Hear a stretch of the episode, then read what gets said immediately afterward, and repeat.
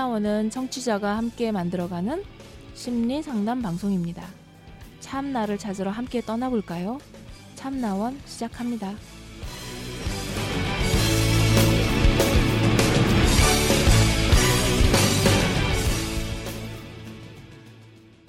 네, 안녕하세요. 참나원 방송 함께 시작합니다. 방쌤 안녕하세요. 네, 안녕하세요. 네. 자, 오늘도 사연으로 이제 시작해 보겠는데요. 어, 자존심이 센 사람이라고 하는 제목으로 왔어요. 선생님 한번 읽어 보실까요? 저는 자취하면서 일하는 20대인데요. 제가 어릴 때부터 사교적이질 않아서 좀 고민이 있었는데 앞선 고민 때문은 아니지만 운동도 열심히 하면서 책도 읽었습니다. 그냥 스스로에게 자기 개발 같은 게 필요하다 느껴서요. 저의 고민을 써보고 나름의 해결책을 내보고 하다 알게 된게 제가 사교적이지 않은 이유가 자존심 때문이라는 걸 알게 되었습니다. 그러니까 먼저 말을 거는 걸 못하는 게 아닌데 자존심이 상한다고 생각하고 이상하게 상대한테 진다고 생각을 하더라고요. 그러니까 남들 앞에서 흐트러진 모습을 보여주는 걸 극도로 싫어하는 거죠. 원래 스스로에게 좀 엄격해서 어디서부터 시작된지 모르겠지만 그게 좀 지금까지 지속되는 것 같습니다. 무리에 섞이면 웃는 것도 이상하게 눈치를 보게 되고 제가 저를 틀 속에 가두고 안 놔주는 듯한 느낌을 받아요. 저에게 좀 느슨하고 둥글둥글한 사람이 되고 싶은데 저를 놓는 법을 잘 모르겠습니다. 이대로 가다가는 사람 사귀는데 문제가 생길 것 같아서요. 변화하고 싶은데 어떻게 해야 될지 모르겠습니다. 조언 좀 부탁드립니다. 하는 사연이네요. 어이쿠. 굉장히 그 자기를 관찰을 많이 한 사람 같아요. 네, 그렇죠. 네. 그리고 특징이 뭐냐면 이 글이 띄어쓰기가 거의 안 돼 있다는 거.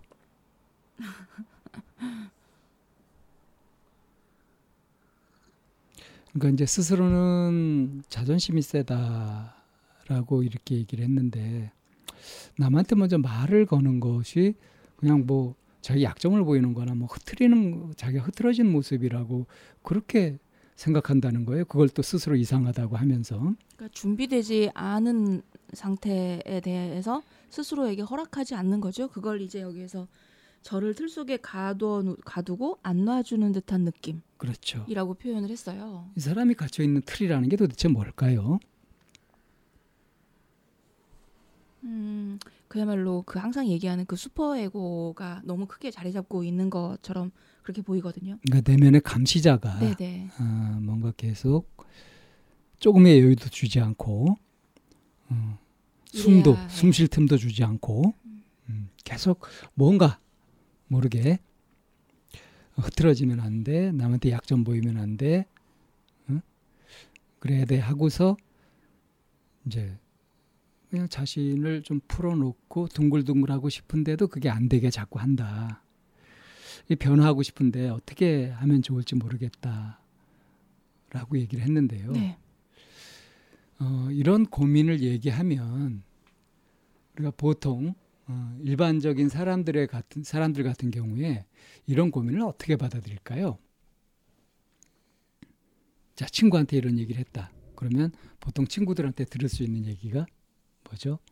뭐 혹가다 뭐 너만 너도 그래 뭐 나도 그런 점이 있어 내지는 뭐 사람들 다 그래 뭐 그러거나 아니면 아 그냥 뭐 그냥 질러봐 한번 뭐 이렇게 그 어, 편한 충고 조언 음. 우선 이해는 할까요? 뭐 이해하는 사람도 있고 뭐 이해를 또 못하는 분도 있고 뭐 그렇겠죠. 어, 이런 사연에 별 관심이 없으세요? 고민 같지도 않아요? 왜 그렇게 말씀하세요? 뭐 그렇게 말씀하시니까 일반화시키기 어렵다는 얘기예요. 뭐 이- 이해를 못할 사람들이 이- 이런 얘기하면 이해를 못할 거다. 뭐 이렇게 그 한쪽으로 얘기하기가 좀 어렵다는 거죠. 어, 이 고민을 이 사람이 계속 가지고 살 사는 것이 우리 이 사회에서 지금 그러고 있잖아요. 네. 그러면 이런 고민 같은 것을 얘기할 때 어떤 반응이 올까? 사실은 뭐 이 사람이 시도를 안 해봤겠습니까? 어, 몇 가지 시도를 하다가 움츠러들었겠죠. 그런 게 어떤 피드백을 받아서 이럴까? 어떤 분위기 속에 놓여서 이런 게 계속 유지가 될까 하는 것을 좀 찾아보자는 얘기예요. 음, 여기에 초반에 그런 얘기 나왔잖아요. 제가 어릴 때부터 사교적이질 않아서라고 얘기를 했단 말이에요. 그러면 방쌤이 지금 말씀하신 것처럼 그 시도를 안 해봤겠습니까? 라고 얘기를 했는데 그 시도가 과연 언제 시작이 됐을까도 생각을 해봐야 된다고 생각을 해요. 그리고 이제 뭐 이런 사연 뭐 제가 이렇게 어느 한쪽에 얘기하기가 어렵다 하고 사람들이 이거를 이해한다 이해 못한다 이렇게 얘기하기가 어려운 것 중에 하나도 어 이제는 뭐 온라인이나 이런 정보가 굉장히 쏟아져 나오기 때문에 그 어떤 사람에게만 있는 특정 사연이다라고 하기에 어렵게 많은 사람들이 다른 사람의 삶에 대해서 알고는 있는 것 같아요. 뭐 관심을 가진 사람들이야 네. 이제 그렇게 네. 아는데요.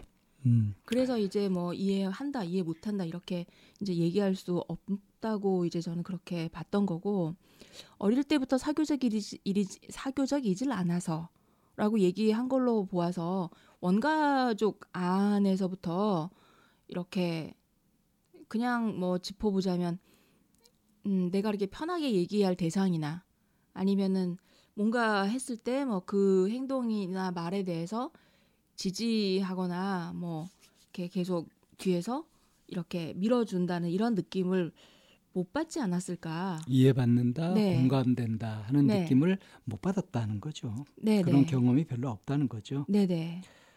그, 그게 좀 굳어져서 계속. 그리고 왜 이 선생님들, 이 쌤들 늘 말씀하시지만 우리 사회에서 이렇게 외향적이고 활달한 것이 바람직 좋은 성격이고 어? 너무 내성적이고 한 것은 이건 좀 문제가 있거나 그안 좋은 성격이다라고 보는 그런 선입견 같은 게 있지 않나요? 사회에서 권장하는 어떤 모델이 있죠. 네, 그런 것이 있죠. 그래서 이, 이 사연자는 지금 자기가 이제 그렇지 못해서 그게 이제 의식이 되는 거고요. 여기 어릴 때 사교적이질 않아서 뭐 여기에서 보면 운동도 열심히 하고 책도 읽었습니다. 이거 약간 선생님도 스스로 생각해서 이렇게 어릴 적에 나도 그랬었다 이런 얘기 많이 하시, 예, 지 않았나? 스스로 자기 개발 같은 게 필요하다는 네. 느껴서 이제 그런 것도 하고 했는데 이것이 실제로 인간관계에서 자신감을 갖는데 직접 도움을 주지는 못하더라고요. 음. 그 운동을 열심히 하고 하면 그 주위로 이렇게 사람들이 좀 이렇게 모이거나 그렇지 뭐 않나요? 자연스럽게 그래서 어떤 뭐 사람들을 사귀게 되고 하는 것들은 생길 수 있는데 어, 그 어려운 건 계속 어려워요. 왜냐하면 계속 그 악순환 구조에 빠져 있기 때문이죠. 그러니까 어떤 거냐면 이제 이건 제 경우도 그런데 제가 누군가한테 말을 거는 건 저는 이제 제가 흐트러진다 뭐 이 사연자하고는 좀 다르게 이 사람한테 혹시 폐가 되지 않을까 이 사람이 응? 내 원하는 것도 아닌데 내가 괜히 말을 거는 거는 이 사람한테 민폐를 끼치는 거 아니야 하는 식으로 나름 착한 마음으로 그래서 조심하고 했던데 오히려 다른 사람들은 그런 나를 보고 어, 방기현이가 날 별로 안 좋아한다 이런 식으로 생각들을 한 거예요. 이걸 알게 된 게 30대가 돼서야 알았어요. 어릴 때는 전혀 그렇게 몰랐었어요. 그러니까 이게 일종의 폐쇄로인 거죠. 그러면은 다른 친구들은 방쌤하고 어, 친하게 지내고 싶었다라는 얘기였나요? 그냥 중립적이었죠. 뭐 하는 대로 하는 거 보고 그렇지 않겠어요? 세상 이치가. 그런데 내가 하는 것이 이미 쭈삣쭈삣하면서 뭔가 마땅치 않은 별로 반색하지 않는 그러니까 감정 표현이 자유롭지 않은 그런 상태에서 뭔가 하게 되니까 어? 쟤는 날 별로 안 좋아하나 보다. 이런 식으로들 이제 생각들을 하게 되는 거죠. 그런 이제 그런 걸 보고 아, 난 별로 환영받지 못해 하면서 더 위축되고 하는 이런 악순환이 계속됐던 거죠.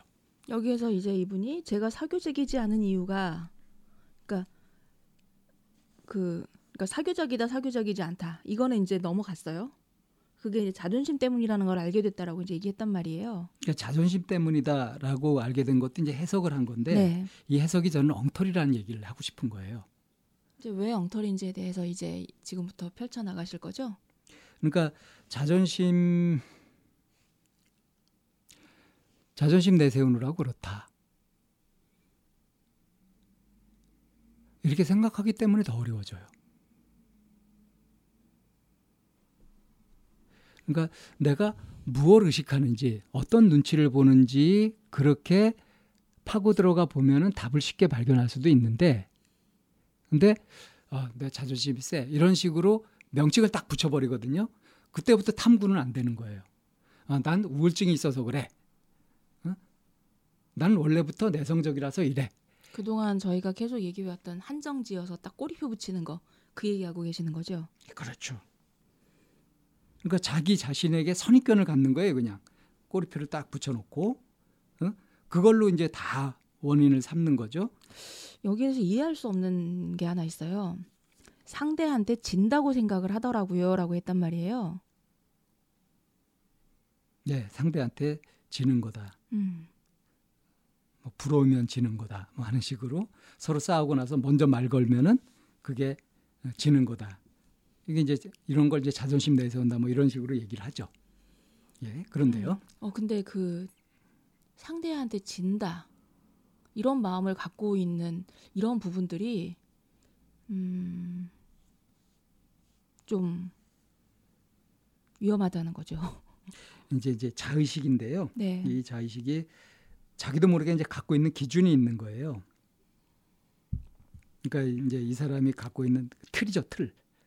자기를 어떤 틀 속에 가두고 안 놔주는 듯한 느낌을 받는다.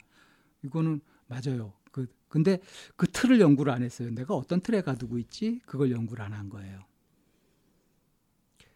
음, 그 틀에 대해서 얘기를 해볼까요? 그 남의 시선이 의식된다. 이게 이상하게 보일까 또는 만만하게 보일까봐 겁나고 어 약점 잡히면 안 되는데 이런 식으로 자동 경계를 하게 되고 하는 거는 내가 뭔가 잘하거나 완벽하지 못하면 사람들한테 공격을 받거나 비난을 받는다는 식의 사고 방식을 자기도 모르게 갖고 있는 거죠. 공격을 하고 한다, 비난을 받는다라고 상대를 평가하고 있는 거죠. 그렇지. 그러니까 그렇게 볼 거라는 생각에 계속 자기는 굳어지고 그러니까 그런 위험하고 살벌한 분위기를 스스로 만들어낸 거죠. 네. 그리고 그 속에 갇혀서 경계하고 이제 그 초자라고 하는 거 내면의 감시자 이것 이거 이것에 지금 이제 지배 당하고 있는 거죠. 이제 그런 생각에 가득 차면 계속 내 생각에 빠져 있고 이 얘기를 하면 저 사람이 어떻게 얘기 어떻게 생각할까? 악순환이 계속 돌아가죠. 네, 네. 방 쌤이 어릴 때 생각하셨던 내가 얘기를 하면 저 사람에게 폐를 끼치는 것 같다. 그런 이런 자기 자기만의 폐쇄 그 회로에 갇혀버리게 되는 거죠. 그렇죠. 자그 이대로 가다가는 사람 사귀는데 문제가 생길 것 같아서요. 이미 문제가 생겼고요. 음, 맞습니다. 이대로 가면 안 되죠. 자 저를 놓는 법을 잘 모르겠습니다. 둥글고 느슨하고 둥글둥글한 사람이 되고 싶은데 저를 응? 그게 놓는 법을 잘 모르겠습니다. 이거 제가 20대 초반에 했던 고민이거든요. 어떻게 해서 놓을 수 있냐?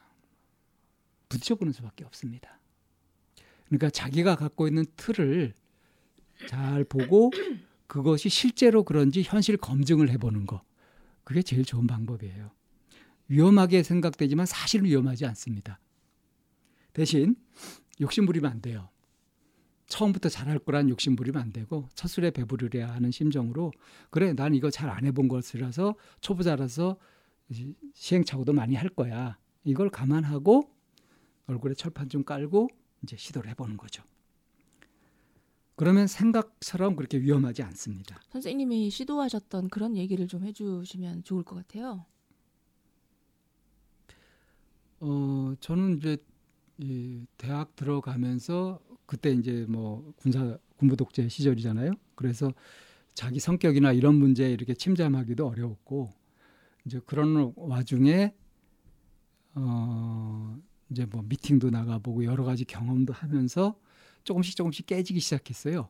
이런 것들이 그리고 내가 보이기 시작하고 아 이게 내가 자의식이 쓸데없이 강하구나 하는 것을 이제 알았죠. 뭐또 이제 심리학 을 전공하게 된 것도 이제 그런 내 자신의 성격 문제를 보고 이렇게 한 건데 그러니까 저는 이제 연구를 한 편이란 말이에요. 그래서 이제 사람들을 대할 때도 이제 그런 시도를 해봤어요. 과감하게 음, 내 느낌을 얘기해보고 하는 노력을 애써서 했죠. 그래서 많이 실패를 했어요. 어, 대표적으로 나타나는 건 이제 여자친구를 사귀고 싶어가지고 이제 대시를 어, 미팅할 때마다 뭐 할 때마다 이렇게 했는데 다 차였죠.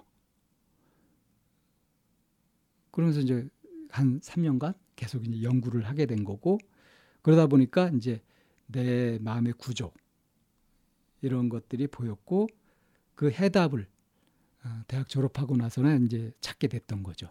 아, 내가 이래서 그랬구나. 그러니까 저도 한 5, 6년 걸린 셈인가요? 본격적으로 고민하고 그 답을 얻을 때까지. 그래서 이 사연자가 자기가 자존심이 세서 이렇다 하고 이 정도로 생각했던 거 보통 이 정도까지는 갈 수 있는데 이건 아직 연구가 미흡한 거다. 더 좀 파고 들어가서 생각해 봐야 된다 하는 얘기를 제 경험에 비춰서 이제 얘기를 하는 거고요. 그게 그 시절에 누가 선생님한테 이렇게 피드백을 주거나 이렇게 해주는 사람 없었던가요? 친구? 부분적인 피드백들은 많이 받았죠. 왜냐하면 제가 그 뭐 동문 회장도 하고요 여러 가지 그 적극적으로 막 활동을 했거든요. 그러면서 내 스스로 이제 내적인 고민을 갖고 있었는데 다른 사람들은 저를 볼 때 이런 평가도 하더라고요. 넌 사막에 혼자 떨어져도 살아날 수 있는 강한 놈이다 이런 식으로. 제가 생각했던 내성적이고 뭔가 고민 많고 하던 제 모습하고 너무나 다른 그런 피드백들을 많이 받았었죠.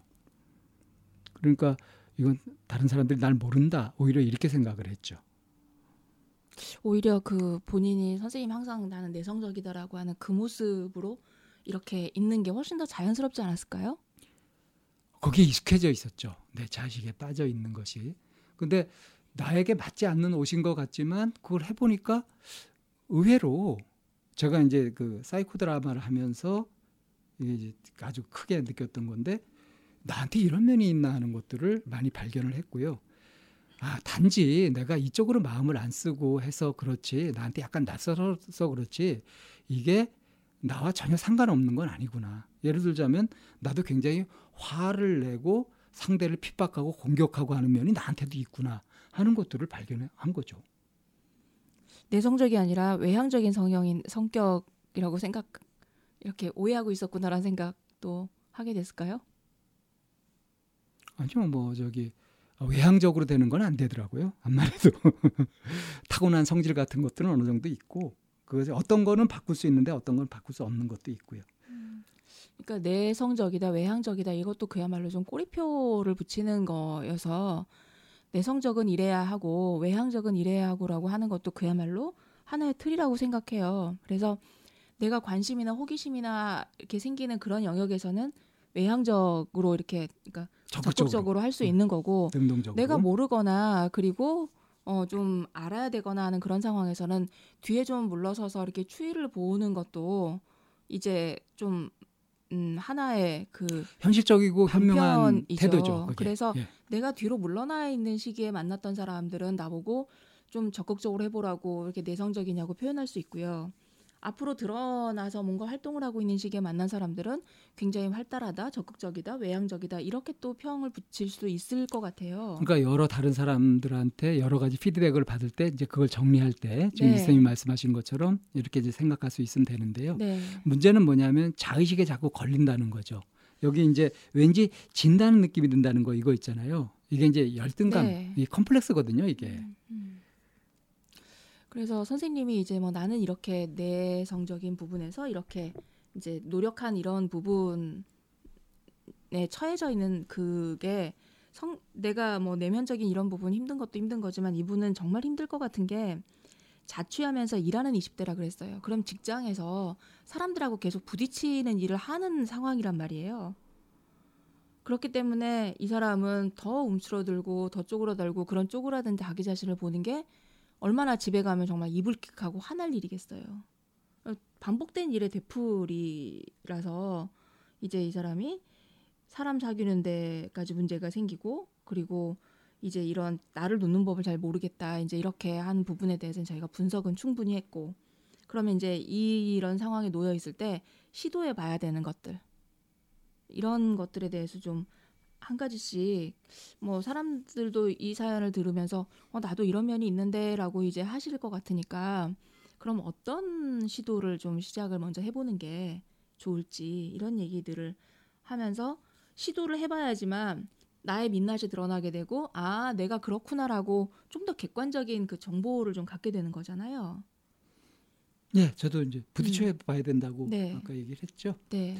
어떤 마음으로 부딪히느냐 이렇게 이제 그 진다고 생각하고 뭐 이렇고 어떤 거 싫어하고 이제 자기 관찰을 많이 했잖아요. 이거를 이렇게 지금 내 자존심이 세서 그렇다 하는 식으로 딱 규정하지 말고요. 딱 규정하지 말고 실제는 어떻지? 내가 보는 것과 실제가 어떤가 하는 것들을 검증해 보는 거. 이런 태도로 이제 조심스럽게 시도를 해보면 될 것 같아요. 그리고 자존... 그래서 뜻밖에도 그렇게 네. 위험하지 않다는 거. 네. 자기가 만들어낸 폐쇄 회로를 깨는 것이 가장 중요한 관점이다 하는 거예요. 음. 그 때로는 이렇게 자존심에 이렇게 딱 쌓여 있거나 어떤 자기 자신에 대해서 굳은 생각을 가지고 있는 것들에 대해서 펼쳐놓고 얘기를 하다 보면 그렇게 굳어진 그, 그 표본이라고 하는 게 굉장히 작, 자, 작은 영역인 경우가 참 많아요. 그러니까 알고 보면은 네. 참 내가 쓸데없는 생각에 빠졌네. 음. 이거 진작 벗어 던질 걸 이렇게 되는데 네. 이제 그 전에 이 어떻게 될지 모르고 이게 막막한 상태에서 이거는 굉장히 어렵게 느껴지거든요. 음. 근데 실제는 별로 어렵지 않다는 거. 네.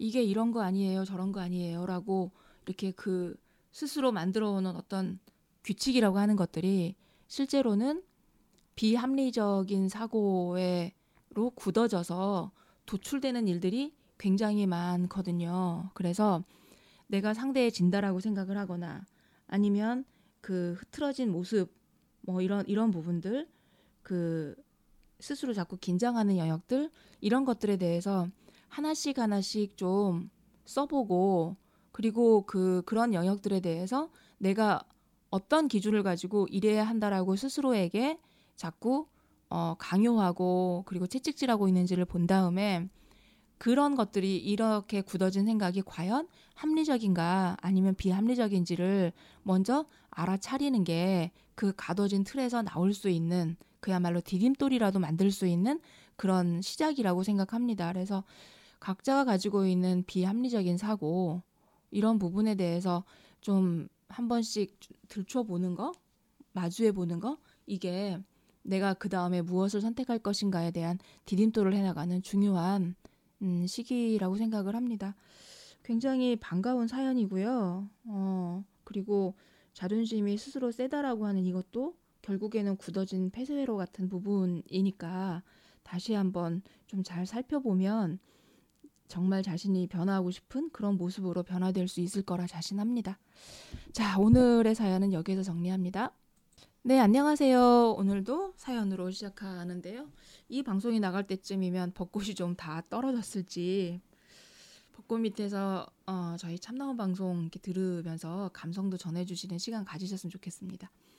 자, 오늘의 사연은요. 두 남자 중 누구를 선택할까요? 라고 하는 얘기가 있는데요. 30대 중반에 남자, 남자를 만나려니 이 남자다 싶은 사람이 없네요. 지금 두 명과 썸을 타는데 한 명은 돈이 좀 있는 집에 학벌도 좋고 안정 직장에 다니는 야망 있는 성실하고 책임감 있는 키 크고 인물 좋음 약간 선비 스타일입니다. 단지 서민들을 좀 아래로 보는 경향과 조금 까다로워 말투는 부드러움 데이트할 때 조금 피곤합니다. 좋고 싫고가 분명한 타입입니다. 대화를 하다 보면 가치관의 차이도 좀 느끼고요.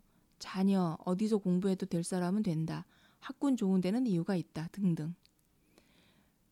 한 명은 서민으로 살아온 남자이고 생활력 강하고 공무원으로 저랑 비슷한 환경에 살아와 씀씀이도 알뜰하고 데이트가 편합니다.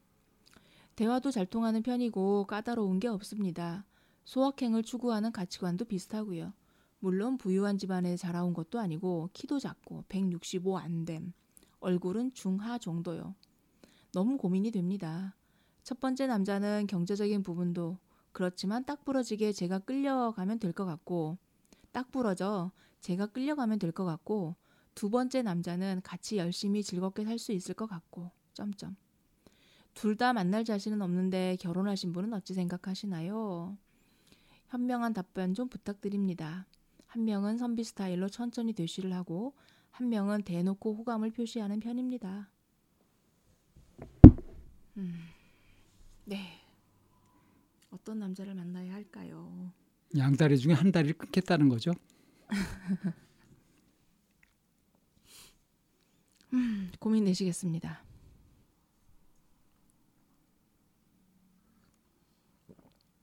그나마 한 명은 결혼하면 좋은 스타일, 한 명은 연애하기에 딱 좋은 스타일, 뭐 이런 건가요?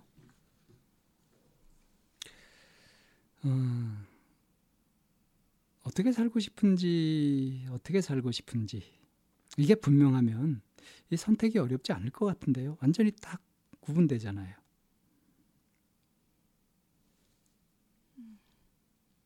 그렇죠. 예, 결혼하신 분은 어찌 생각하시나요? 뭐 이쌤도 그렇고 저도 그렇고 결혼한 사람들이니까 이분이 조언을 구하는 조건에는 맞는 것 같은데 이분이 여러 가지로 따져본 이것들이 굉장히 침착하게 차분하게 따진 편이죠. 음, 많이 그 어떤 어, 환상을 갖고 있는 것도 아니고 염두에 두고 차근차근 음. 이렇게 하나씩 하나씩. 짚어보면서 뭐, 어, 맞춰 보신 것 같긴 해요. 예 그렇죠. 그러니까 이제 선택의 문제잖아요, 그죠? 네. 내가 둘 다 하고 살 수는 없고 어떤 한 사람하고 살아야 될 텐데 누가 하고 사는 게 좋겠냐. 근데 그 그리고 또 이 사람하고 살면 이럴 것 같고 저 사람하고 살면 저럴 것 같다 하는 것까지도 판단을 했어요, 그죠? 합리적으로. 근데 이 사연자분이 밑에 깔려 있는 마음이 어떤 마음이신 건지 혹시 느껴지시나요? 둘 다 놓치기 싫은 거죠. 둘 다 버리기 아까운 거죠. 음, 뭐 둘 다 뭐 그거야 뭐 그 저라도 그럴 것 같아요. 둘 다 놓치기 싫을 것 같아요. 그리고 둘 다 완전히 마음에 들지도 않고요. 근데 저는 이 이분이 그 어떤 상황이든 내가 내 마음대로 좌지우지하고 싶어하는 그 성향이 되게 강해 보이거든요. 그 성향에 맞는 사람하고 살려면은 뭐두 번째 남자 아니요. 첫 번째도 내 맘대로 하고 싶은데 이런 조건에서 보면 내 맘대로 안 될 것 같으니까 고민이 되는 거예요. 어, 여러모로 봤을 때 그 첫 번째 이 사람이 음, 더 마음에 드는 거죠. 음, 첫 번째 사람은 내 맘대로 좌지우지하고 싶어 하는데 자기 자신의 가치에 대해서 어, 첫 번째 남자가 가지고 있는 조건만큼 그거를 어, 모자란다라고 스스로 생각을 하고 있는 것 같아요. 쉽게 생각하면 첫 번째 남자는 좀 어렵고 두 번째 남자는 만만하다 이거죠. 그래서 첫 번째 남자는 내 맘대로 하기에 좀 버거운 거고 두 번째 남자는, 남자는 내 맘대로 하기 쉬운 거고. 음. 그러다 큰 코 다치죠. 음. 그래서 어떻게 살고 싶은가 하고 그리고 내가 지금 사람을 그러니까 남자든 누구든 사람을 만나면서 관계를 맺어나가는 방식이 내가 어떤 방식을 갖고 있는지를 좀 살펴보는 게 좋을 것 같아요. 예, 그런 네. 부분을 살펴봐야 될 것 같아요. 네, 네. 그게 뭐, 음, 네,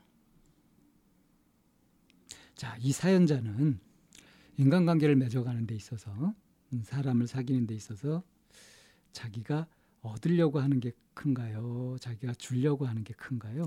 얻으려고 하는 마음이 커 보여요. 대부분 그렇죠. 네. 그것도 상당히 많이 치우쳐 있는 것 같죠.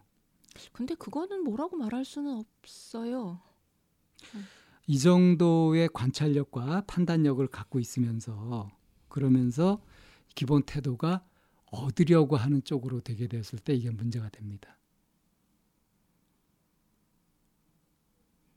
이제 뭐좀 자기 이기적이다. 삶이 자기 삶이 꼬여요. 음, 그런데 어떻게 꼬이는지도 모르게 꼬이게 됩니다. 어떻게 꼬이는지에 대해서 얘기를 해보 해야 될 것 같아요. 꼬인다라고 지금 이렇게 그냥 이렇게 무슨 그 이렇게 미래를 내다보듯이 이제 이렇게 얘기를 했는데 어떻게 꼬이는 게 꼬이는 건지에 대해서 좀 자세하게 설명이 그러니까, 돼야 네. 경우의 수를 이제 네. 생각해 보면요. 이 첫 번째 남자를 선택해서 만약에 같이 산다 할 때 인생이 꼬입니다. 그러니까 이게 어떤 전제냐면 자기가 계속 얻으려고 하는 삶의 자세를 계속 유지하고 있을 때 그럴 때 어떻게 꼬이냐. 여기 첫 번째 남자는 자기 소신도 분명하고 뭐 주관도 분명하고 나름 똑똑한 사람이라서 이제 어뭐 어떤 표현도 분명하게 한다고 했잖아요. 그래서 뭐라고 했냐면은 내가 끌려가면 될 것 같다. 이 사람 딱 부러지는 사람에서 내가 끌려가면 될 것 같다고 했잖아요. 네. 그래서 이제 결혼해서 살고 이렇게 끌려가고 이렇게 하는 생활을 하게 될 때 마음에서 아까 이쌤이 말씀하신 것처럼 내 마음대로 하고 싶은데 나의 지배성이 충족이 안 되잖아요. 그러면 그렇게 해서 쌓이게 되는 스트레스가 어디로 갈까요? 이제 자식을 낳으면은 자식을. 과보하든가 뭐 이제 어느 쪽으로 네. 이렇게 좌지우지하려고 하는 쪽으로 나타날 거란 말이에요. 그렇죠. 그렇게 꼬이죠. 음, 네. 그래서 이제 여러 가지 이제 자녀하고 문제가 생긴다든가 하는 문제들이 막 생기고 부부 사이에서도 또 문제가 생길 수 있는 여지가 크죠. 그 그냥 끌려간다 하고서 그래 나를 죽이고 끌려가자 하는 것을 계속 할 수 있을까요? 참는 데도 한계가 있지. 음. 그래서 이제 직감적으로 그걸 느끼는 거예요. 이 사람하고 살 때 여러 가지로 내가 나를 꺾어야 하고 이 사람 말을 따라야 되고 어, 내가 좀 꿀려서 그렇게 살아가야 된다. 아, 그것만 탁 눈 감으면 편하게 살 수 있는데 지금 이런 판단을 하고 있는 거잖아요. 자, 그러니까 네. 계속 얻으려고 하는 태도를 가졌을 때 이제 이렇게 꼬이게 된다 하는 거고요. 두 번째 남자의 경우. 이 사람은 뭐 적극적으로 대시도 하고 대놓고 호감도 표시하고 예? 좀 서민적으로 살고 여러 가지 취향도 비슷하고 편하고 그렇다. 그러니까 좀 만만하다. 응? 근데 얼굴은 좀 못생겼고 키도 작고 어, 그래서 사실 그 이성으로서 매력 같은 거 별로 느끼지 못한다. 하지만 이 사람하고 살게 되면 편하게 자유롭게 내 하고 싶은 대로 하면서 그렇게 살 수 있지 않을까 하는 기대를 갖고 이제 만약에 그렇게 살게 된다. 네. 그러면 또 꼬이죠. 뭐가 꼬이죠? 보이지 않습니까? 뭐가 꼬여요? 어, 이게 지금 이 두 번째 남자가 생활력 강하고 공무원으로 비슷한 경우에 씀씀이 닳더라고 데이트도 편하다고 했잖아요. 네. 자 연애할 때 이렇게 데이트 편하고 어, 상대방 한심을 사기 위해서 막 그렇게 했던 거 하고 결혼해서 생활이 되면서도 그게 계속 유지가 될까요?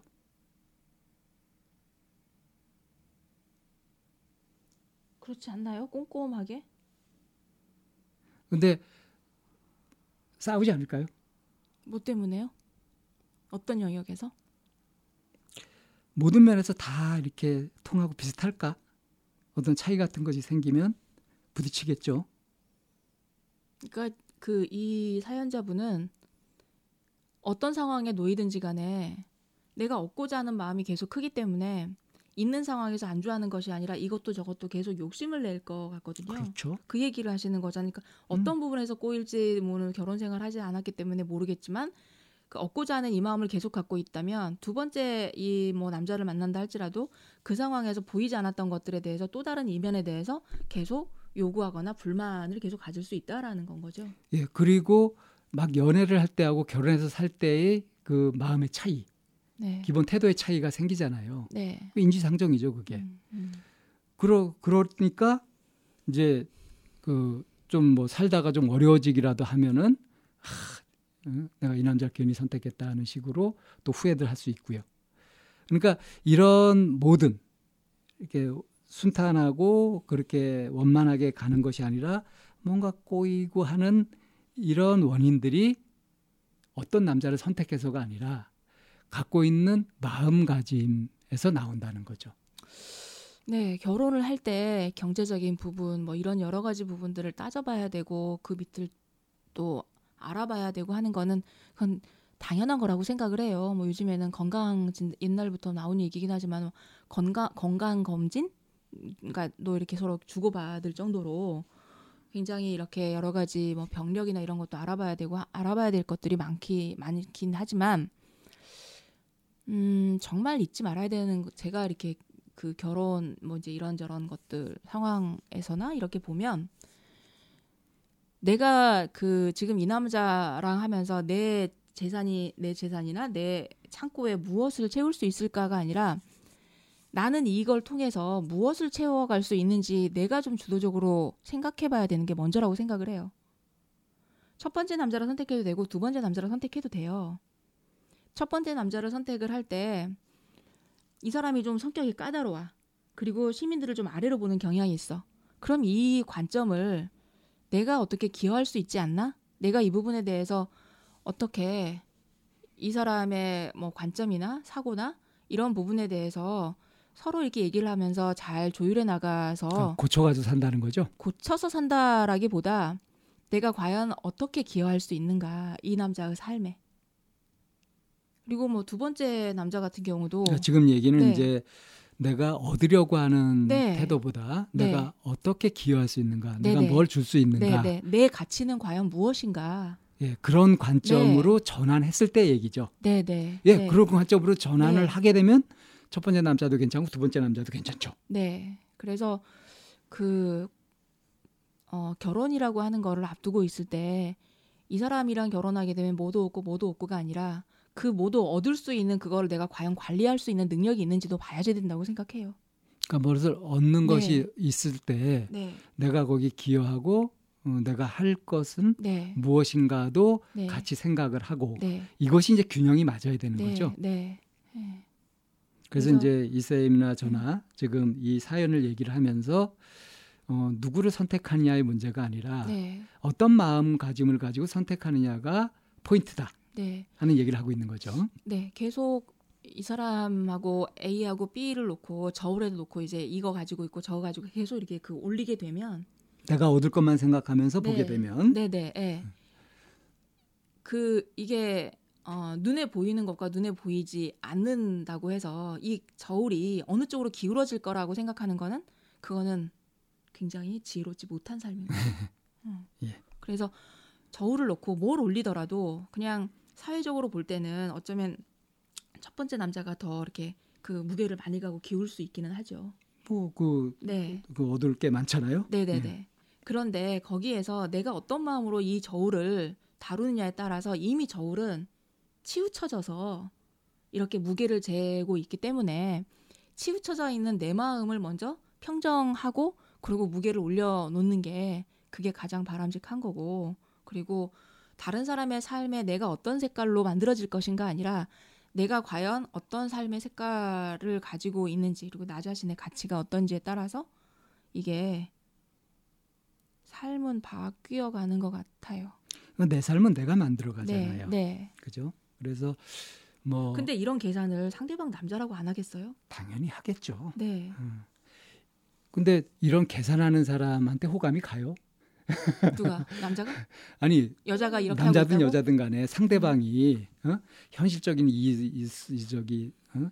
이해득실 따지고 막 그렇게 하는 거 그래서 어, 내가 지한테 좀 많이 이로울 것 같고 괜찮다 싶어서 나를 좋아한다 이렇게 하게 되면은 그게 진심으로 느껴지겠냐고요. 연애할 때는 그 생각을 안 하는데 결혼을 하게 되는 순간부터는 그런 주판을 두드리게 되죠. 계산기를 때리게 되죠. 뭐 많이들 그렇게 음. 한다고 하더라도 적어도 감정이 오가는 것은 진심이었으면 좋겠다 네, 네. 근데 그 과정에서 하는 소망을 갖고 어, 있잖아요. 자기가 하고 있는 그 계산에 대한 충분한 납득 그리고 이해려고 하, 이해시키려고 하는 노력 이런 부분들이 이제 얼마나 진정성 있게 다가오냐에 따라서 이제 그 뭐 결정을 내리게 되겠죠. 그러니까 이제 욕심 사납게 얻으려고만 하게 되었을 때 사실은 그것이 모든 문제의 원인이 된다 하는 거고요. 네.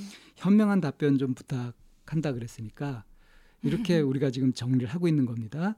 이게 A를 선택하느냐 B를 선택하느냐의 문제가 아니다. 네. 네가 지금 저울로 재고 판단하고 하는 그 너의 태도를 한번 보- 보라. 이렇게 내가 뭘 어떻게 할 것이냐 주도적으로 뭔가 하려고 하는 것이 아니라 얻으려고 얻을 수 있는 것들을 지금 따지고 있지 않냐. 네. 그런 마음가짐 가지고는 곤란하다.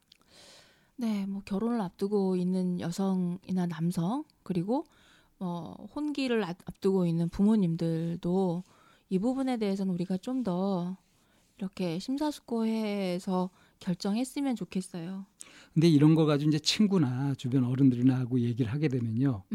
지혜로운 조언을 듣는 게 아니라 이 가재는 개편다고 팔이 안으로 굽는다고 왜 그 이기적인 결정을 하도록 자꾸 주변에 충고를 하거든요. 네, 야, 그 남자 뭐 볼 거 있다 그러냐. 그 남자가 좋지. 이런 식으로 의견들이 모아지고 그렇게 된단 말이에요. 네, 네. 네.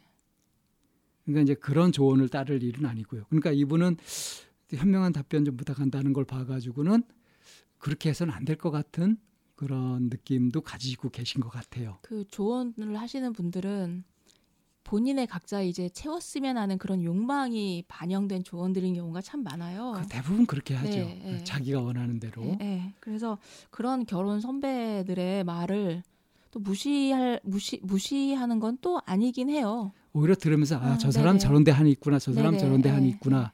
그래서 나는 어떻게 할 거냐. 네. 이걸 결정하면 되는 거죠. 결혼하면서 부딪히게 되는 현실적인 얘기들이기 때문에 그런 부분도 이렇게 귀담아 들으면서 그럼 그거에 대한 자기가 대- 어떤 대안을 가지고 있는지 그 부분에 대해서 어떻게 자기가 그 능력을 발휘할 수 있는지에 대한 것들을 하나씩 하나씩 이렇게 정리해 나가다 보면 뭐 선생님도 마찬가지로 결혼해 보시면 결혼은 현실이잖아요. 네, 생활이에요. 네.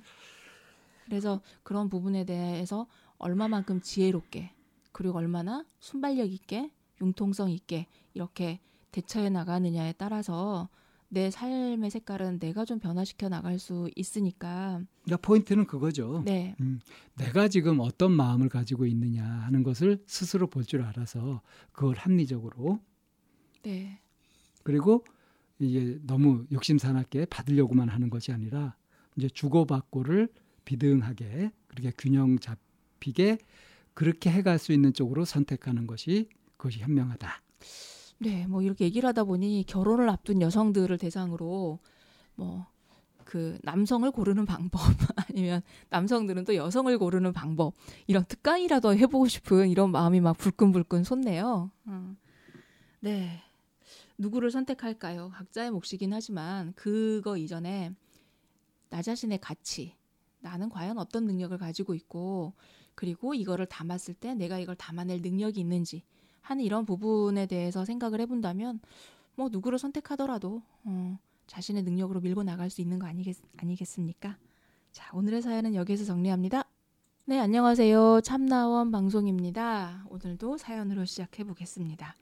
사는 게 재미없어요 라고 하는 제목으로 왔는데요. 잠에서 일어났는데 사는 게 재미없어요. 왜 사는지 모르겠어요.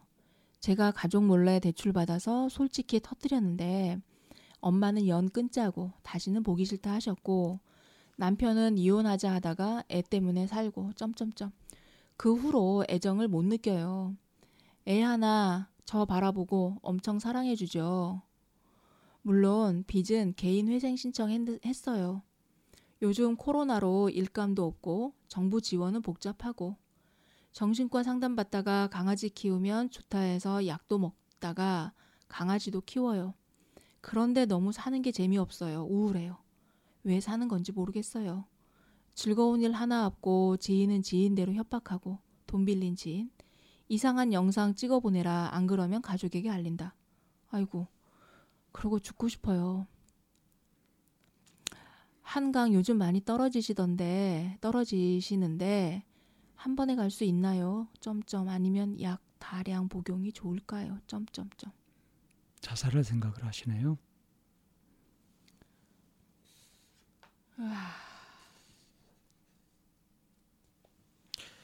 이게 이제 그야말로 우울증의 대표적인 케이스 아니겠어요? 네. 사는 게 재미없다. 이 사연자는 왜 사는 게 재미없을까요? 정신과 상담받다가 강아지 키우면 좋다 해서 약도 먹다가 강아지도 키워요. 그런데 사는 게 재미없어요. 강아지를 키워봤자 별 소용이 없다는 얘기죠. 네. 이쌤 가장 강아지 키우시잖아요. 원래 강아지 무서워했다가 저는 이제 강아지를 키우게 된게 됐는데. 다른 이제 그 근데 이샘은 강아지 키우면서 효과를 봤죠. 여러 가지. 어떤 효과를 받죠? 개를 아, 아, 무서워하던 데서도 네, 그 문제도 극복했고 네. 그리고 얘를 그 키우면서 아주 엄청난 재미를 느끼잖아요. 어떨 때 귀찮기도 해요.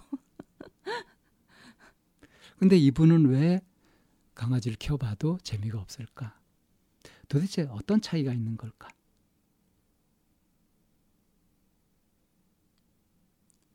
어, 사는 게 재미없다, 힘들다 하는 분들 꽤 많죠. 이유들은 다 다르지만 네, 재밌게 사는 법. 누구는 강아지 키우는 거 재밌고요. 누구는 식물 기르는 거 재밌고, 뭐 어항 마련해 가지고 물생활 하는 거 재밌고, 취미 생활 하는 거 재밌고, 뭐 그렇게들 재미들을 찾는데 어떤 사람들은 뭘 해도 시큰둥하니 재미없다고 해요. 이그 시큰둥하고 재미없고 우울증의 전형처럼 보이는 이제 이런 케이스가 음, 누구에게나 찾아올 수 있나요? 아니면 이렇게 무기력감에 이렇게 빠져버리게 되는 그런 음, 뭐라 그럴까 내면적인 성향이 강한 사람이 따로 있- 있나요? 그러니까 심리학에서 이제 그런 걸 그 기질을 연구해 봤어요. 그래서 정신적인 질환 같은데 잘 걸리는 사람과 그렇지 않은 사람, 그러니까 우울에 빠지는 사람과 그렇지 않은 사람들의 어떤 특징을 네. 그거를 이제 연구를 해봐서 이제 성격 특징이라고 하죠. 타입 A, 타입 B 뭐 이런 식으로 나눠가지고 네. 얘기를 한 게 있거든요. 네. 그래서 대체적으로 이런 정신질환에 취약한 거, 네. 웬만하면 정신질환에 걸리지 않는 강인한 건강한 그런 타입 이걸 이제 어느 정도 특성을 가려냈거든요. 네. 근데 이 우울증에 걸리게 되는 그러니까 정신질환 같은 것에 취약한 이런 사람들은 어떠냐 하면 어떤 일이 벌어지고 할 때 그걸 해석할 때 부정적으로 해석하고 떨쳐버리지 못하고 그것을 계속 되씹으면서 심각하게 빠져드는 거예요. 눈을 돌리지 못해요. 근데 이 건강한 사람들은 좀 낙천적인 데다가 흘려보내기도 잘하고요. 그리고 어 무엇에 이제 열중하긴 하되 그것에 이제 지나치게 집착하거나 하는 그런 부분들은 없죠. 그러니까 한마디로 얘기하면 무엇이든지 꽉 붙잡는 스타일이 병에 취약해요. 네.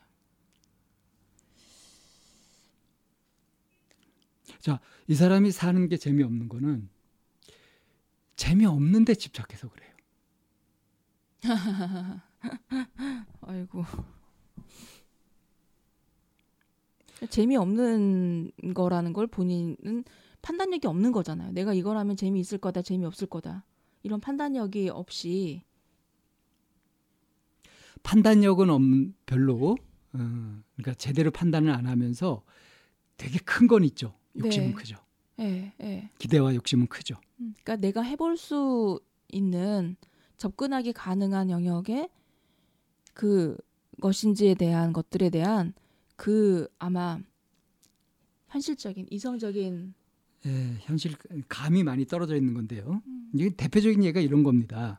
가족 몰래 대출을 받아서 솔직히 터뜨렸다 사고 사고 쳤다 이거죠. 네, 그래서 엄마는 연끈 짜고 다시는 보기 싫다 하셨다. 네, 그 남편은 이혼하자 하다가 애 때문에 사는데 애정을 못 느낀다. 그러니까 이 부분을 봤을 때 우울증에 걸리거나 그래서 극단적인 선택을 하는 사람들의 가장 큰 특징 중에 하나가 기댈 데가 없는 거잖아요. 손 내밀어서 손잡을 데가 없다라고 스스로 생각하는. 스스로 끊어버려요. 손댈 그 의지 의지할 때를. 뭐 그렇기도 하고. 음. 그런데 여기에서 이제 그 어떤 연유에서 이제 대출을 받았는지는 모르겠지만 이렇게 터뜨렸더니 연 끊자고 다시 보기 싫다고 이렇게 엄마가 얘기를 했단 말이에요. 이런 부분에 봐서도 이렇게 어쩌면 뭐 손 잡아줄 수 있는 그런 상황에 손 잡아 달라고 얘 내밀었는데 이제 이런 반응이 돌아오는 이런 이 사연자분의 주변을 봤을 때 뭐 스스로 끊던지 아니면 내밀었는데 그거에 대해서 이렇게 이런 식의 반응이 오던지 이런 그 환경에 처해져 있는 것도 있지 않을까요? 판단력이 네. 좀 좋다면 이 사건에서 이 사람이 뭘 생각해야 될까요? 뭘 생각해야 돼요? 가족 몰래 대출 받아서 사고 쳤잖아요. 네. 이렇게 하면 안 되겠구나. 하고 뉘우칠 줄 알아야죠. 뉘우쳐서? 고칠 걸 고칠 걸 고쳐야죠. 뉘우쳤기 때문에 솔직히 터트린 거 아닌가? 에? 보 도와주세요잖아요.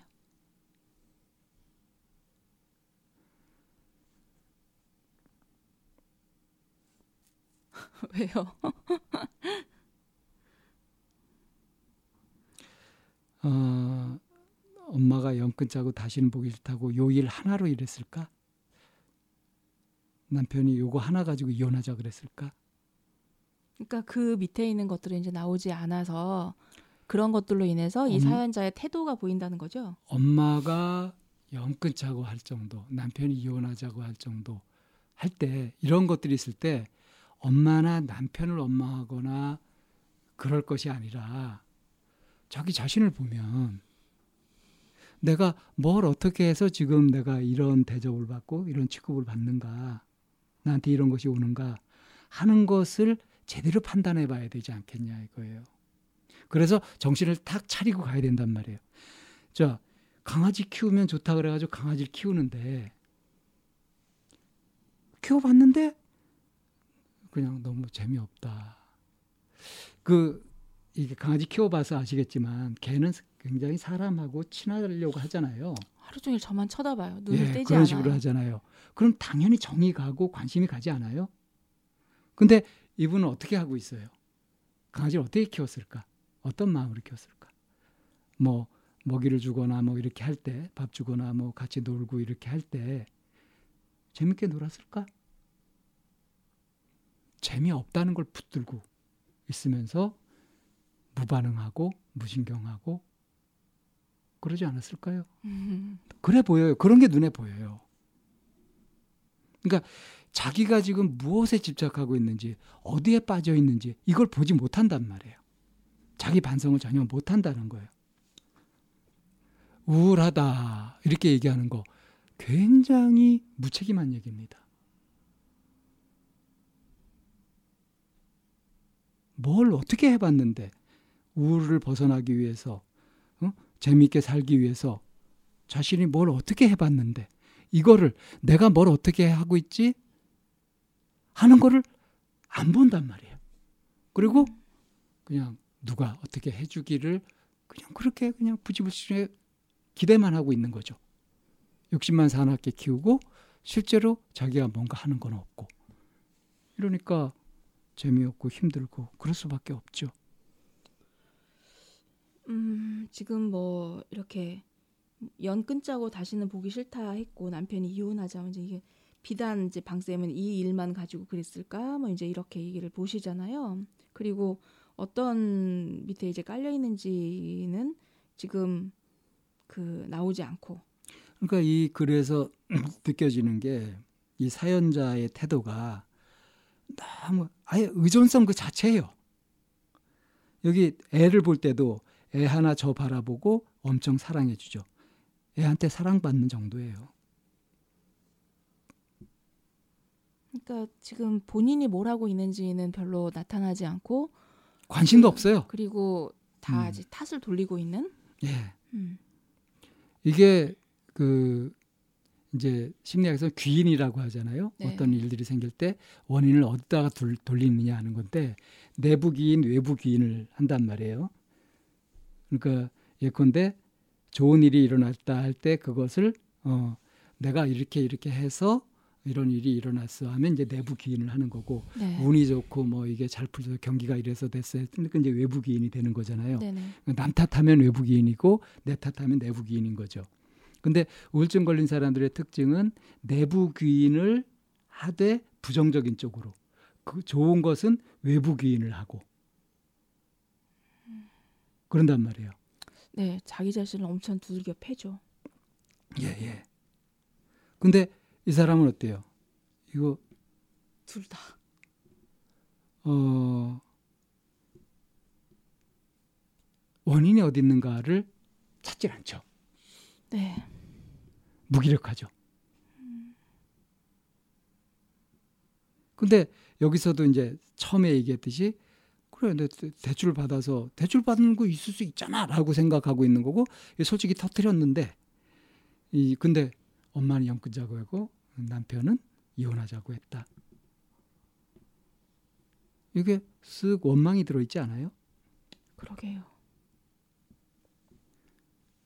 그러니까 마음을 이런 식으로 쓰고 있으니까 아이고. 계속 힘들고 음. 재미없을 수밖에 없다. 그리고 죽고 싶어요. 그래서 한강에 떨어져 죽을까, 약을 먹고 죽을까 이런 생각을 이렇게 하고 있단 말이에요. 그래서 사실은 아주 속 시원하게 얘기하면 이 사람한테 할 말은 딱 한마디밖에 없어요. 무슨 얘기요? 정신 차려 이 친구야 그거죠. 음. 지금 네 정신이 썩었어. 그 정신으로 못 살아. 제발 좀 정신 좀 차려라. 아주 무식하지만 이 말밖에 할 게 없어요. 자, 이런 상황에 이제 내 옆에 있는 사람이 그러고 있어요. 음. 자, 이 사람이 상담하러 왔다. 음. 음. 어떻게 이끌어주면 좋을까? 그, 자, 어떻게 이끌면 좋을까요? 막막하네요. 음. 좀 더 자세한 얘기가 나오겠죠. 어, 그, 여기서 이제 강아지 네, 요거를 이제 단서로 해가지고 들어간다면 네, 강아지 얘기를 좀 해보라고 할 거예요. 어떻게 생겼어요? 뭘 잘 먹어요? 걔가 평소 행동은 어때요? 나갔다 들어올 때 강아지가 어떻게 하나요? 뭐 이런 걸 가지고 이제 쭉 얘기 들어보죠. 그러면 이 사람이 그 얘기를 하지 않겠어요? 강아지가 어떻고 어떻고 하다 보면 이 사람이 별로 관심을 두지 않고 보고 있었던 강아지 행동, 그 이쁜 행동, 뭐 이런 것들, 네, 이런 것들을 얘기하게 되겠죠. 그러면서 어 그렇게 강아지가 그럴 때 마음이 어떻든가요? 어때 보이든가요? 라고 하면서 이 사람이 놓치고 있는 그냥 무신경하게 그냥 흘려보내고 있는 그런 부분들의 포인트를 맞추고 그때 마음이 어떠냐, 그때 마음이 어떠냐 하는 것들을 찾아주는 거죠. 다시 말해서 일상 속의 소소한 그런 재미들을 찾아주는 거죠. 이 사람은 무시해버린. 음, 이 사람에게 빛이 되어 될 수 있다라고 하는 부분을 좀 건져보고 찾아보자는 거죠. 그렇죠. 그러니까 사람 사는 게 말이에요. 일상이 재미없고 우울하고 아무 희망도 없다 이런 사람 없어요.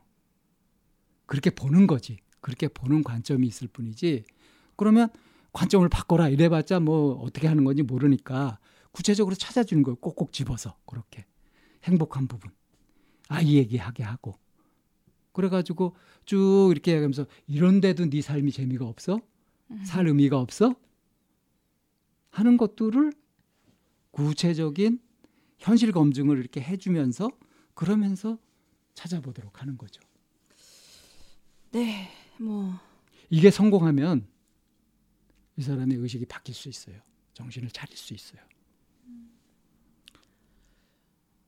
음, 저는 이제 그렇게 해서 희망을 이제 삶에서 이렇게 뽑아보는 거 그렇게 해서 조금 긍정적인 에너지를 이제 몸에다가 좀 불어넣는 이제 이런 역할도 있기도 하고 음, 의존적인 성향을 이렇게 좀 잘못 활용하는 것도 이 사람 삶에서 좀 보일 것 같거든요. 예. 그러니까 그 과연 이분이 그 엄마나 남편에게 이제 의존적인 그런 부분들이 좀 지금 보이는 거잖아요. 네. 이렇게 했을 때 왜 그 적당히 징징거려야지 막 계속 그게 반복이 되면은 어떨 것 같아요. 정 떨어지게 만들잖아요. 그러니까 이제 제대로 사랑받는 법. 네, 네, 네. 음. 그래서 이분이 오시면 나라고 하는 거를 중심에 놓고 그 원을 둘러싸면서 가깝다라고 생각하는 사람들 한번 써보라고 할 것 같아요. 음. 그러면은 뭐 거기에 이제 그 뭐 엄마나 남편의 위치가 좀 보이겠죠. 음. 그리고 그렇게 한 사람들에게 자기가 어떤 식으로 반응하는지 이 하는 것들에 대해서 하나씩 자기가 하는 행동을 네네, 이제 네. 자각시키도록 한다는 네네네. 거죠. 음. 예, 그래서 어떻게 반응하고 있었는지에 대해서 이렇게 다시 한번 좀 스스로에 대해서 객관적으로 보게 하고 그리고 지금은 당신이 혼자 이렇게 그 독립을 하기에 어, 일정 기간은 이렇게 그런 의존해야 하는 부 사람이 필요하다고 한다면 내가 어떻게 이 사람에게 그 실질적인 도움을 받을 네네, 것이냐. 예, 예. 음. 의존을 해서 그리고 도움을 받게 할 것인지에 대한 얘기를 좀 전략적으로 접근해 보고 싶다는 생각이 좀 들어요.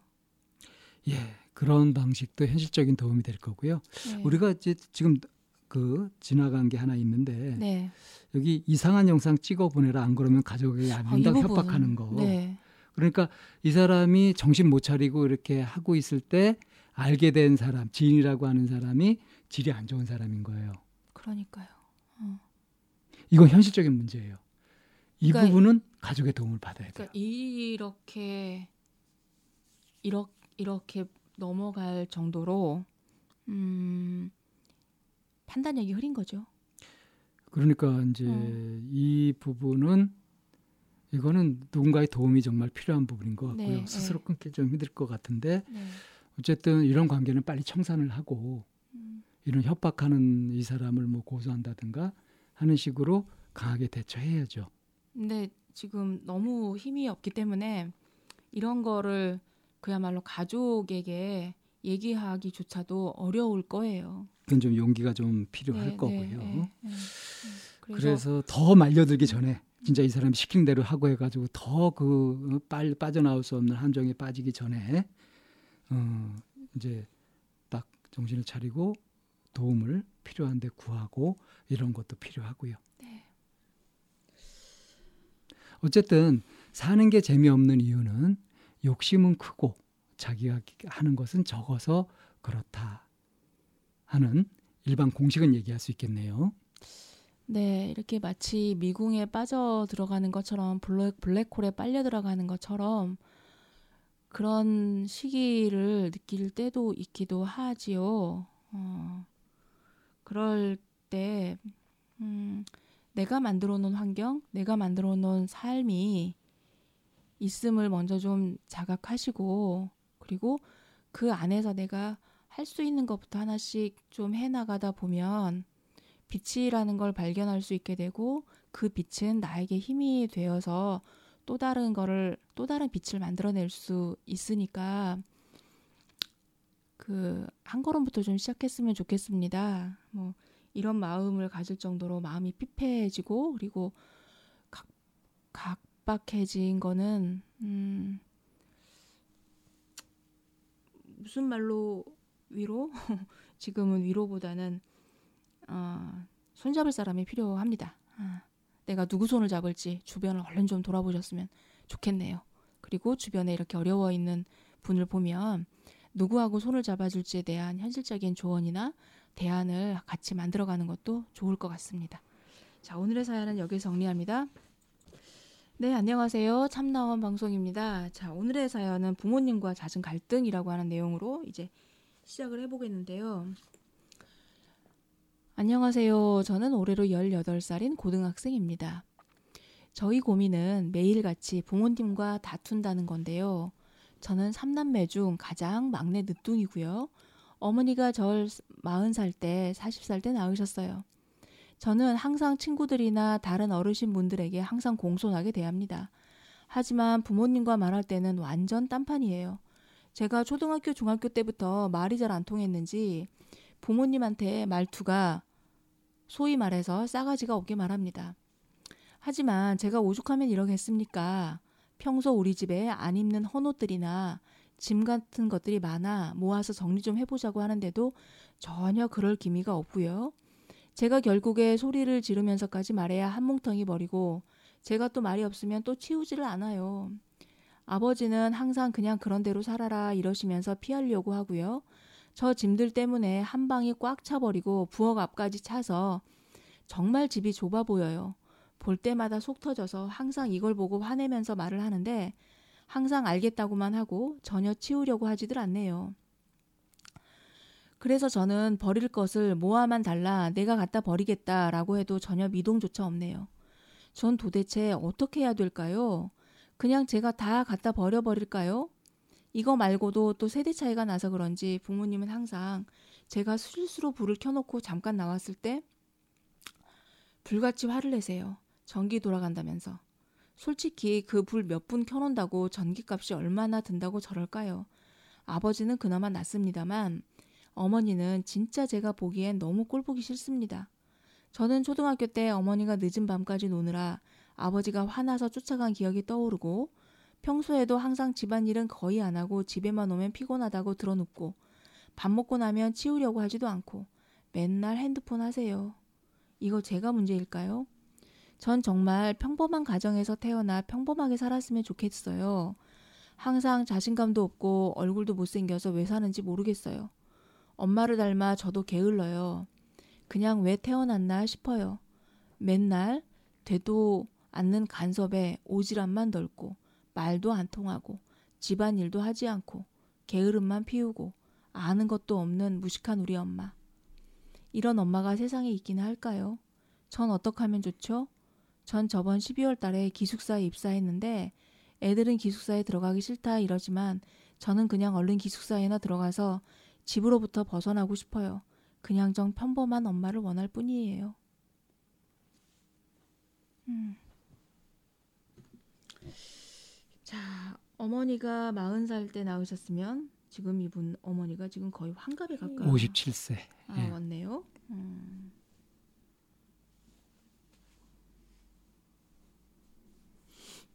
음. 선생님 어머니도 선생님 또래에 비해서 어머니가 연세가 많으셨나요? 아니요, 저는 뭐 그런 편은 아니었죠. 음, 그 아이들 학부모들 중에서도 보면 이제 이렇게 같은 학부모 안에서도 나이 차가 이렇게 많이 벌어지기도 하잖아요. 이렇게 네. 늦둥이를 놓은 케이스. 네. 뭐 이렇게 보면은 적어도 이제 저희랑도 나이가 한 10살 정도 차이가 나기는 해요. 그 네. 어머니들하고. 근데 이제 동료 어머니죠. 이제 그 아이 아이는 친구인데 그 친구 엄마니까. 근데 그 어떤 영역에서는 분명히 세대 차이가 같은 엄마 학부모인데도 불구하고 나는 경우들이 있거든요. 맞죠. 예. 어, 그리고 때로는 그 세대 차이라고 하는 게 음, 자기의 사, 자기 삶의 양식을 자기 삶의 태도, 자기 삶의 그런 바운더리를 이제 고수하고 있는 부분이거든요. 고집하는 것. 네네. 예를 들어서 전에도 저도 그제 그런 적이 있는데 저희 친 아이 친구 엄마랑 저랑 이제 한 10살 정도 차이가 났었어요. 음. 근데 그 엄마들한테도 사실은 자식을 키우면서 이렇게 젊은 엄마들을 보면서 본인도 그런 불편함 같은 거를 느끼기도 하고 묘한 그런 감정에 휩싸이기도 하나 봐요.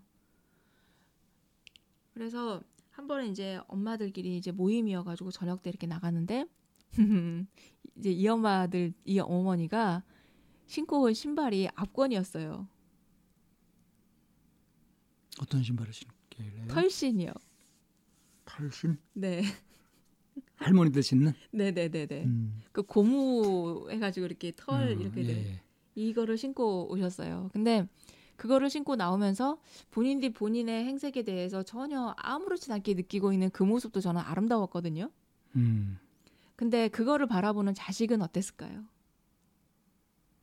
우리 엄마가 다른 엄마들하고 다르게 네, 그게 창피할 수도 있겠죠. 네. 그 네. 또 그때는 한참 더 의식하지 않아요 그런 거. 네. 예. 그리고 이제 이 어머니는 이제 우리들은 뭐 재주가 없으니까 기성복을 사 입히죠. 음. 근데 이 어머니는 돈 주고 옷을 사 입은 적이 없으세요? 뭐 뜨개질하고 뭐 그렇게 해가지고 재봉지라고 해서 재봉. 음. 예, 다 만들어 입, 입어요. 음. 근데 그거를 본인 옷뿐만이 아니라 아이에게도 아 아이 옷도 만들어서 입혀요. 근데 어때요 스타일이? 음, 이게 뭐 그 재봉질을 해서 옷을 만들 정도면 솜씨가 좋기는 하나 음. 기성복을 따라가지는 못하죠. 그 스타일이. 그 뭐 패턴 음. 그리고 이제 유행 그 트렌드. 어, 트렌드 음. 뭐 이런 부분에 있어서 그냥 아주 간단하게 네모 반듯하게 옷을 만드시는 거예요. 음. 그러니까 말이에요. 그러니까 음. 아이 입장에서는 알록달록하고 막 그림이 그려져 있고 뭔가 붙어 있는 다른 친구들 옷하고 내 옷하고 다르니까 음. 어떨 것 같아요? 그거에 대해서 이제 나는 왜 다르지? 음. 이 생각을 갖게 하겠죠 아이 입장에서도. 그래서 그 아이는 자기 엄마를 어떻게 여겼나요? 그래서 이제 안타까운 게 저도 그걸 옆에서 이렇게 바라보면서 아이는 엄마가 너무 불편하고 싫은 거예요. 음. 나도 예쁜 리본 옷- 달린 옷이 입고 싶고 예쁘게 머리도 하고 싶고 한 거예요. 음. 아이들은 뭐 염색도 하고 오고 파마도 하고 오니까. 음. 근데 이 아이는 머리를 자르지 않고 머리를 계속 길러서 긴 머리를 묶어버리면 머리에 들어가는 돈은 사실 없으니까 음. 여자아이였거든요. 음. 그렇게 하니까 점점 이 아이는 다른 애들하고 나하고 이렇게 뭔가 다르고 우리 엄마가 자기를 키우는 방식도 다르다는 게 이제 음. 점점 이제 그 요즘에는 빠르니까 4학년, 5학년이 되어가면서 느껴지잖아요. 음. 이 아이가 이제 점점 보이는 행동이 좀 달랐어요. 다른 아이들을 공격하는 거예요. 음. 뭔가 나와 다른 아이들이 뭔가 더 어려운 상황에 놓이게끔 이렇게 분위기를 음. 막 조장을 하는 거죠. 음. 그런데 문제아가 돼가는군요. 네. 그래서 다인, 다른 아이들을 이렇게 왕따시키는 음. 이런 역할들을 굉장히 많이 했고 그리고 이제 그 반에서도 선생님이 뭐라고 말씀을 하시냐면 학교를 다니는 동안은 어쨌거나 얘가 아이들이랑 어울리기 때문에 굉장히 학기 말쯤 되어가면 오히려 애가 밝아져 있다는 거예요. 음. 그런데 방학을 하고 계약을 하고 오면 아이의 그 분위기가 또 달라져 있는 거죠. 그 엄마하고 그 가정에서 지내면서 아이는 자기가 싫고 부담스러운 그 환경에 놓이면서 또다시 어두운 분위기가 아이에게 좀 많이 만들어진. 그래서 다시 계약을 해서 오면 아이는 또 이렇게 다른 아이들에게 공격하는 형태로 이게 계속 반복이 됐었어요, 이 친구는. 음. 그러면서 그거는 그 가정이 가지고 있는 삶의 패턴이기 때문에 우리가 그, 그, 그 영역에 뭐 이러라 저러라 이렇게 말할 수 없는 영역이었기 때문에 좀 안타까워하는 부분 중에 하나로 저도 좀 기억을 해요. 근데 이 지금 사연자분이 고등학생이 될 때까지 이게 비단 어머니 아버지의 모습이 지금 이 상태가 아니라 이게 계속되어 왔고 지금 앞으로도 이 친구는 이런 상황에 놓여져서 계속 살아가야 된단 말이에요. 아이는 이미 21세기의 아이고 부모님은 19세기 부모님이잖아요. 그야말로 20, 아 20세기구나. 20세기 부모님. 그런데 19세기의 사고 방식을 계속 가, 고, 고, 고수하고 있는 이런 상황인 것 같거든요. 음. 이 아이가 부모님을 변화시킬 수 있을까요?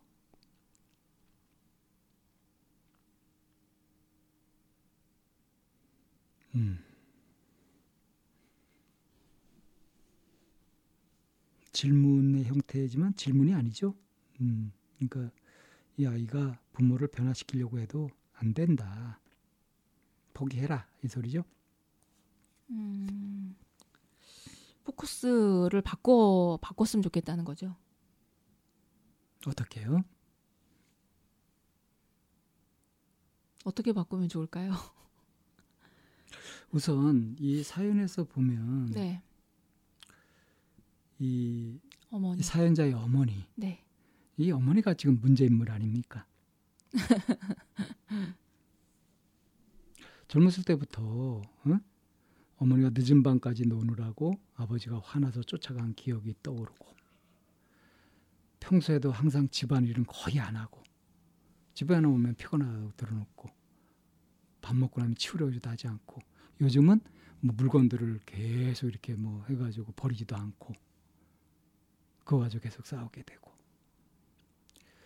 그러니까 이 엄마가 계속 이렇게 어떤 그 가정에서 그 살림의 주체로서 있는 것이 아니라 그냥 자기 즐기고 싶은 거, 자기 하고 싶은 거막 이렇게 해가면서 그게 한이 맺혀서 그렇게 살고 있는 게 아닌가 싶거든요. 뭐 그럴 수도 있죠. 그러니까 나는 보통 엄마를 원한다. 평범한 가정에서 평범한 엄마, 평범한 엄마를 원한다. 근데 우리 엄마 평범하지 않다. 이 얘기 아닙니까? 그 평범한 엄마에 대한 기준이 굉장히 높아요. 아, 친구가 가진 가지고 보, 있는 보통 사람들을 보면 음. 밥 먹고 나면 바로 치워야 되고요. 어디 밤늦게까지 놀러도 나가서도 안 되고요. 그리고 핸드폰도 하면 안 되고요. 그리고 피곤하다고 해도 그건 엄마 피곤하면 충실히 안 해야 되고요. 되고 어, 들어놓는 되죠. 건 밤에만 들어놓아야 되고 어, 이게 그걸- 보통 그걸- 거예요. 그걸 당연하다고 여기는 거죠. 네네네 네. 엄마는 자기 욕구대로 네. 살면 안 되는 거죠. 네. 자, 그게 그게 평범한 엄마인 거예요. 이 사연자가 음, 자신감도 없고 얼굴도 못생겨서 왜 사는지 모르겠어요. 엄마를 닮아서 저도 게을러요. 그냥 왜 태어났나 싶어요. 맨날 되도 않는 간섭에 오지랖만 넓고 말도 안 통하고 집안일도 하지 않고 게으름만 피우고 아무것도 없는 무식 아는 것도 없는. 아는 것도 없는 무식한 우리 엄마. 이런 엄마가 세상에 있기나 할까요? 이 불만.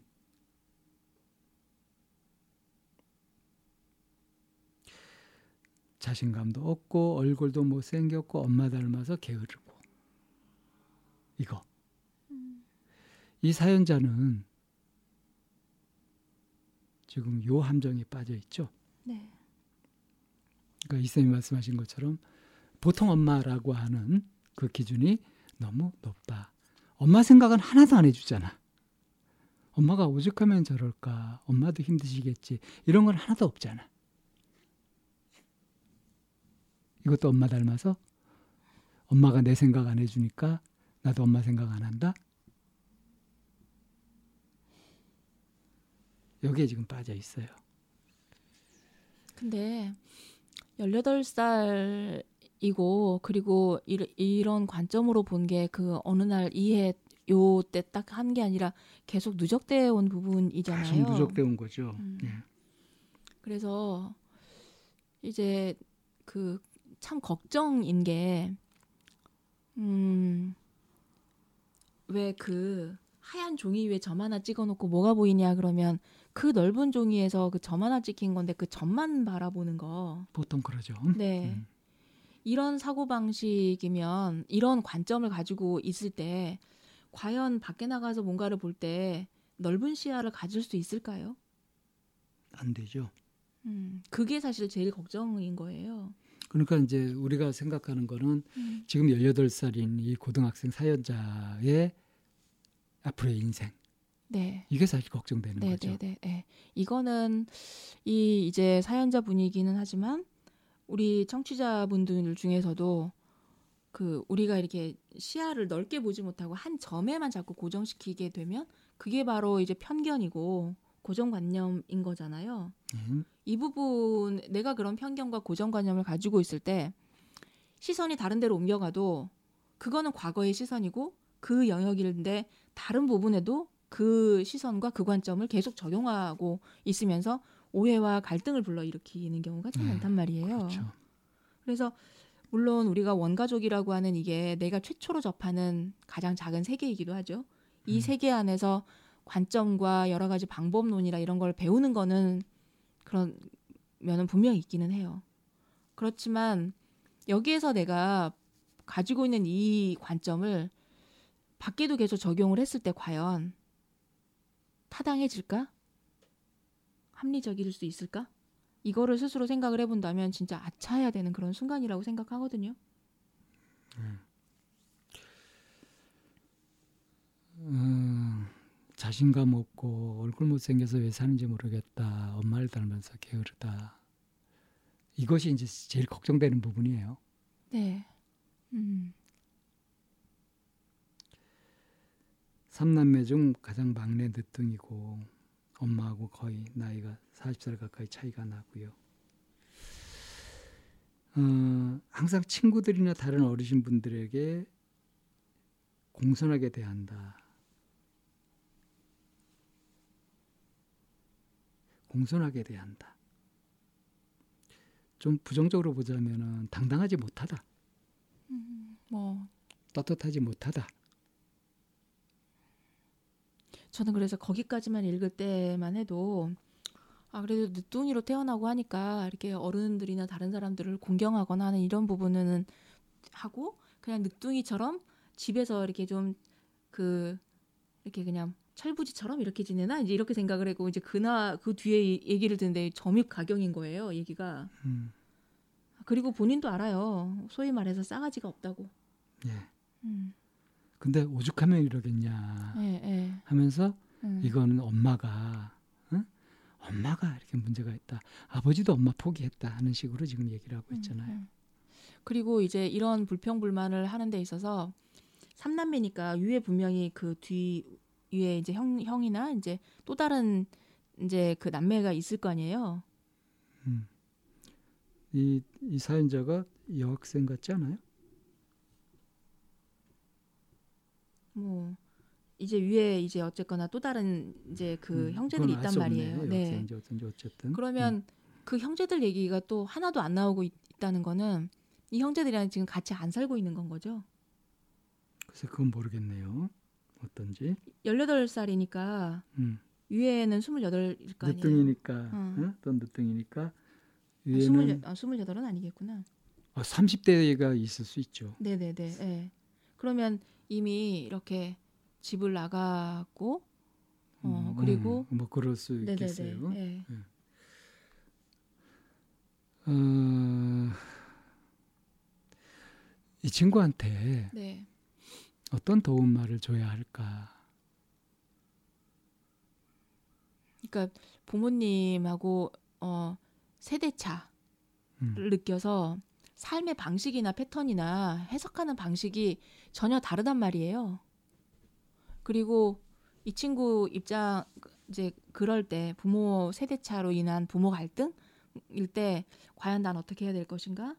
그리고 이 친구 같은 경우는 음 사실은 아직은 10대고 하니까 보호받고 싶고 뭔가 나한테 이렇게 부모라고 하는 든든한 병풍 이런 음. 분의 부분에 대한 것도 좀 굉장히 그 목마를 것 같긴 하거든요.